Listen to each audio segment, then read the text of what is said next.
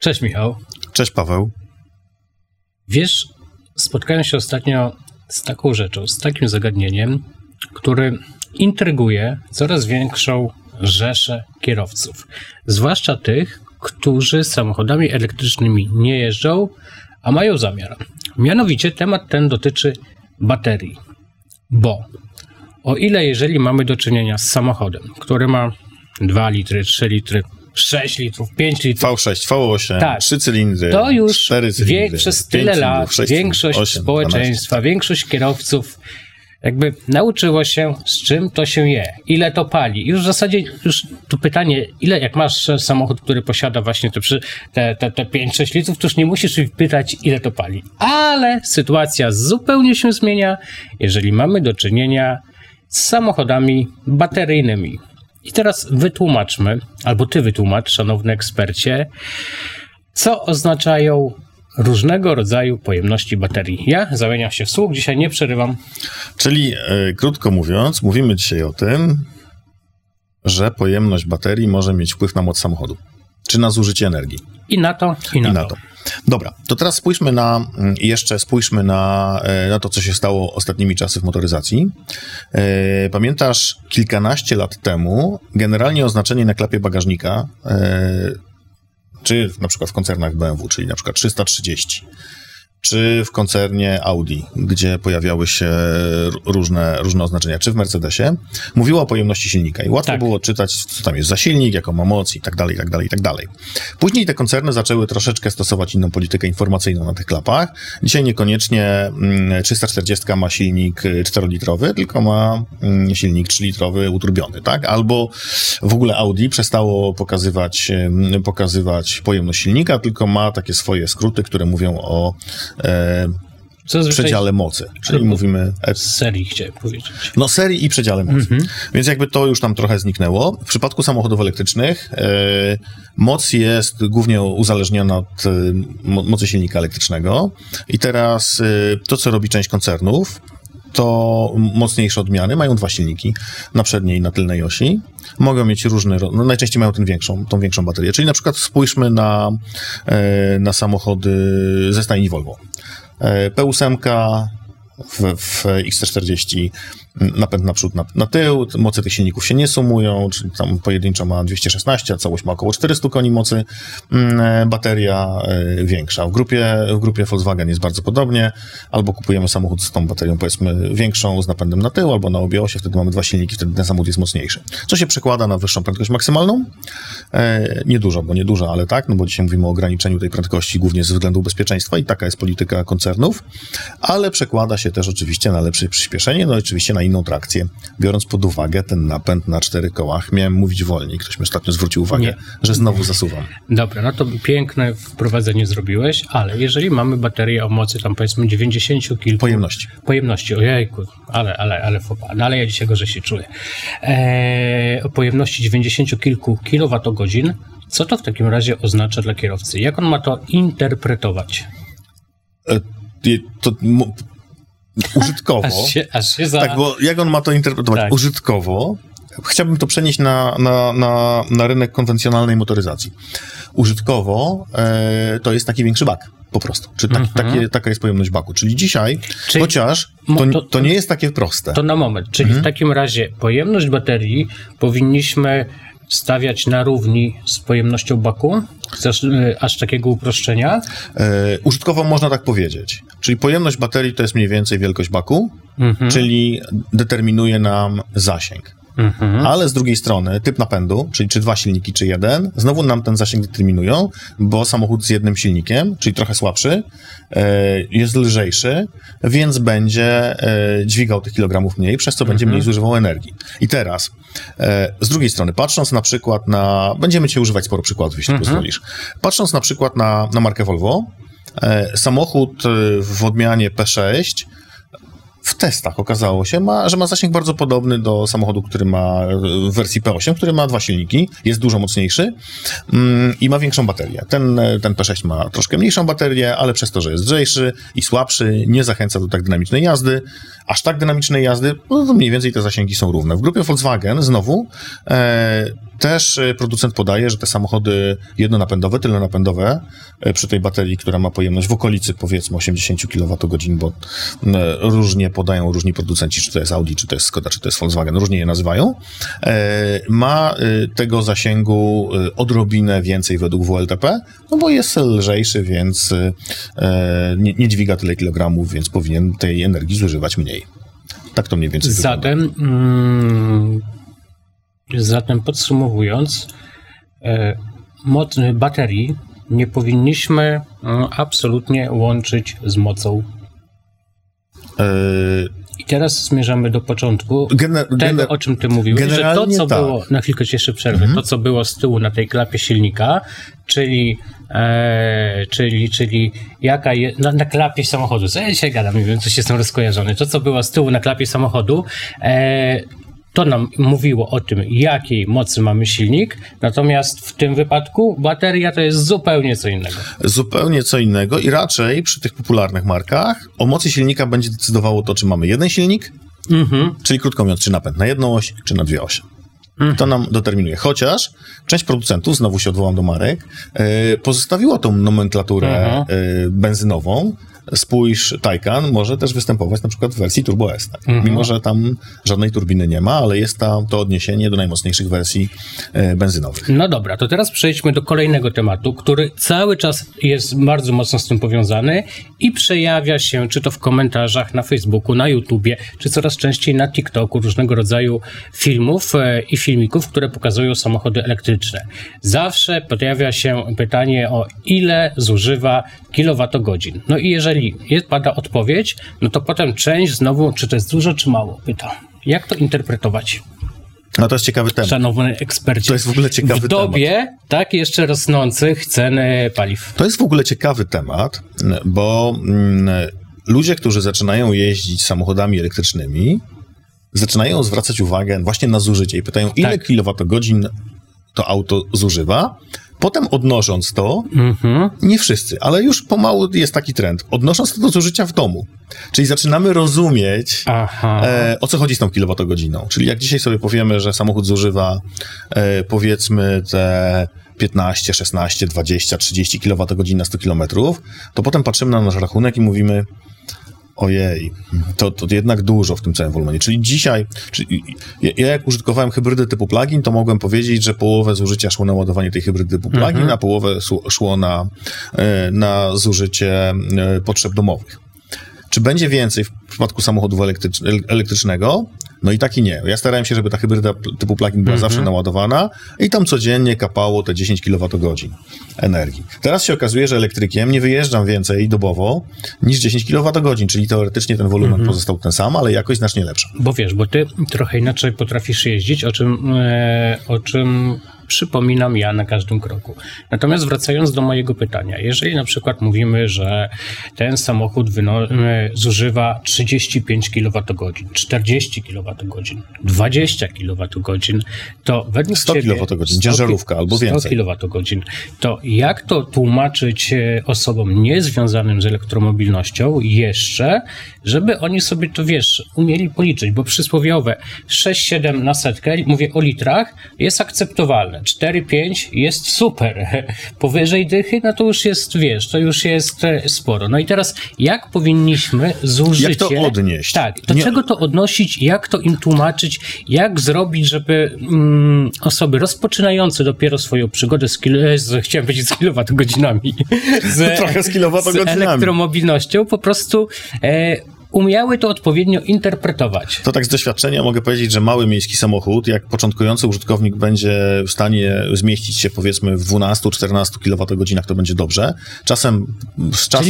Jeszcze na moment ci przerwę. To gdybyśmy sobie podzielili, tak jak są podzielone, wiesz, auta na segmenty, na grupy, segmenta A, B, C, D i tak dalej, to może tutaj powinniśmy już myśleć o jakimś progu dopasowań tego zużycia baterii. Tak, ale to też jest bardzo indywidualnie, no bo jeżeli dzisiaj mówimy, że ile powinien zużywać samochód, który w litrach benzyny, który ma 400 koni mechanicznych i napęd na 4 koła po mieście.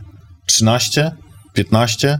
w litrach, tak? No pewnie. Czyli dynamicznej jeździe. Nawet ponad. Nawet ponad, tak? No to mówimy, że taki samochód ze stajni Volvo, jak się nim dobrze i oszczędnie jeździ i jednocześnie nie odbierając sobie... Co to dzisiaj z tym Volvo? Podaję przykłady. Frajdę z jazdy, no to mamy zużycie na poziomie 18 kWh, więc... Co jest bardzo dobrym wynikiem. To jest super wynik. Poniżej,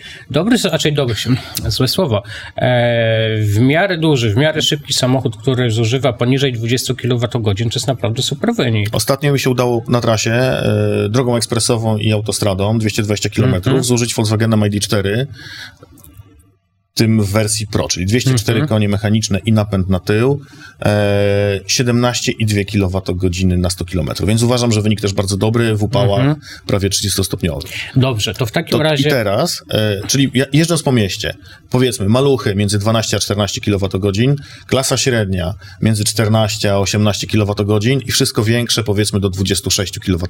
Tak powinno być ok. Ale znowu EQS-em przy naszej wspólnej jeździe udało nam się zrobić wynik poniżej 20, ale przy spokojnej jeździe po mieście, ale znowu nie odbierając sobie tej odrobiny przyjemności z jazdy. Więc pamiętajmy, że samochody elektryczne, bateryjne mają tą znakomitą cechę, że w momencie odjęcia pedału gazu i rekuperacji nie tylko oszczędzamy energię, ale paliwo, ale też ładujemy sobie akumulator, co w przypadku samochodów benzynowych jest niemożliwe. Nikt nam przy hamowaniu benzyny do baku nie naleje. Tak, ale znowu, ja tymi autami elektrycznymi trochę pojeździłem, ty jeździsz nimi jeszcze więcej ode mnie, natomiast no też bądźmy zupełnie szczerzy, ta rekuperacja no nie odzyska tyle energii, fajnie, że to odzyskuje. No nie ma perpetuum mobile. Ale tak. Nie mówmy o tym, że nam naładuje auto, bo byśmy musieli chyba, ja nie wiem, z Hiszpanii tak jechać do Polski cały czas z góry. Z Kasprowego zjechać. Tak, ale pozwala nam przyjąć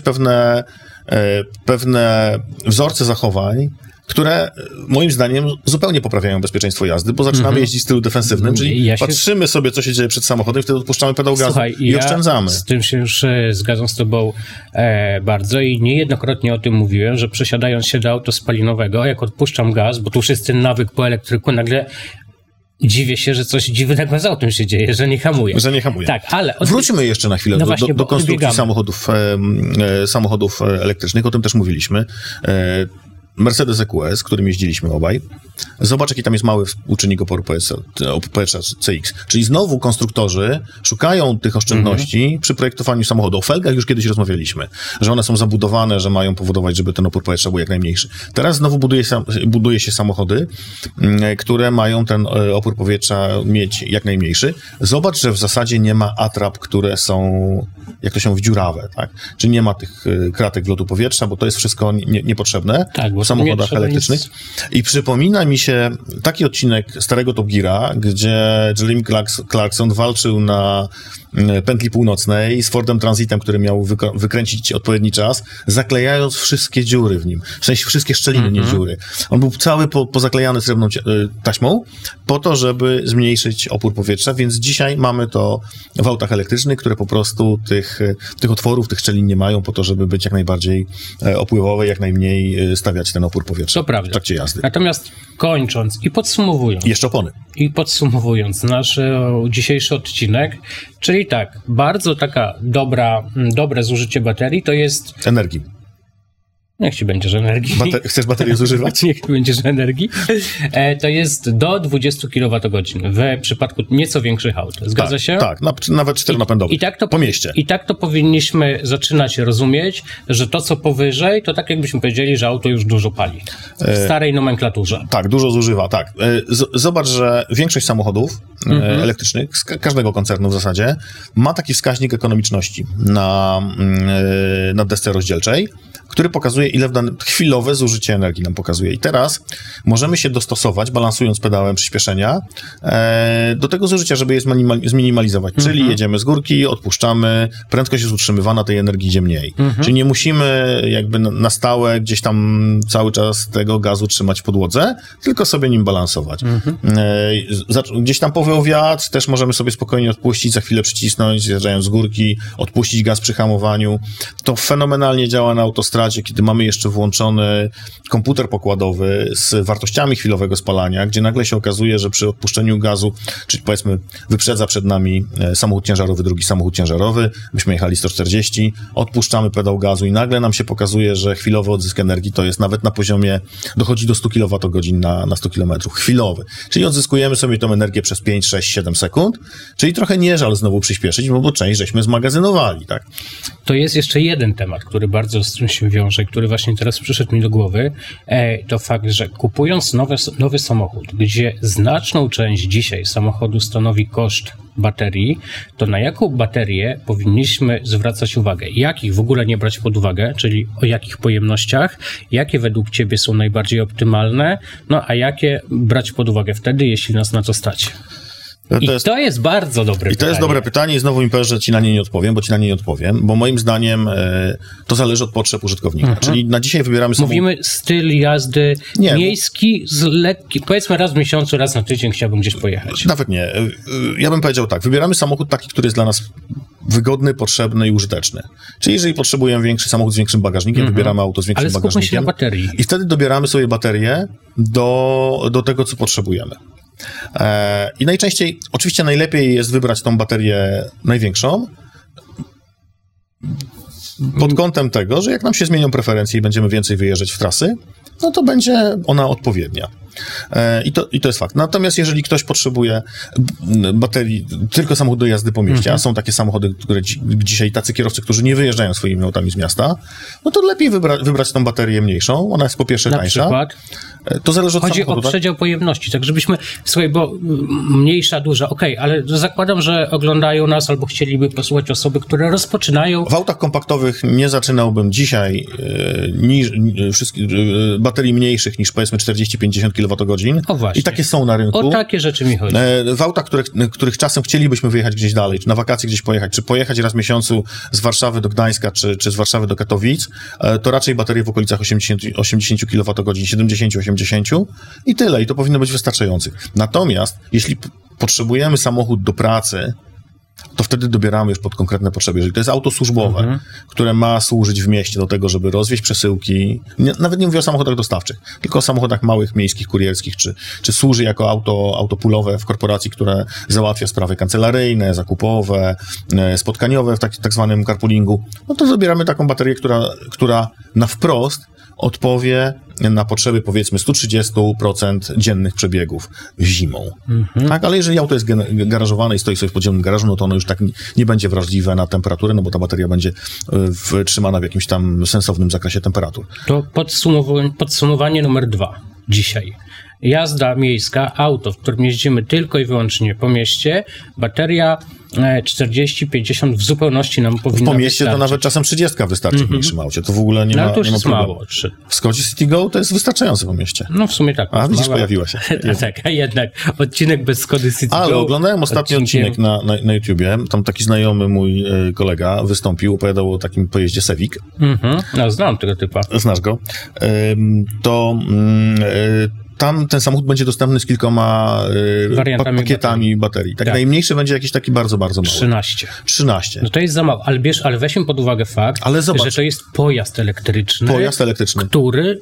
I tutaj... Czyli jeżeli by rozwoził catering na przykład do samolotów na lotnisku, to jest idealne rozwiązanie. To może te 13 kWh wystarczy bateria, tak? Tak, czyli znowu wracamy do tego, do samochodów, które mają zastosowanie profesjonalne, takie użytkowe, stricte, to trzeba dobrać do przeznaczenia. No tak, bo jeżeli będzie jeździł po mieście w nieco dłuższe trasy, to 13 jest zdecydowanie za mało, ale tak jak wspomniałeś, jeżeli na przykład po terenie danej fabryki, po lotnisku, po terenie jakiejś instytucji, to po co więcej, po co przyjechać? Dla ochrony, no to gdzieś tam w kampusie, po co większa bateria, jak ten samochód i tak, czy nawet jako dostawca pizzy, czy dostawca w ogóle cateringu, no to samochód, który może wrócić do restauracji, nawet się podpiąć na 15 minut, doładować się troszkę, pojedzie dalej, nawet na ładowarce tych kilometrów będzie przybywać od ziarka do ziarka, będzie kapać sobie i ta bateria będzie uzupełniana.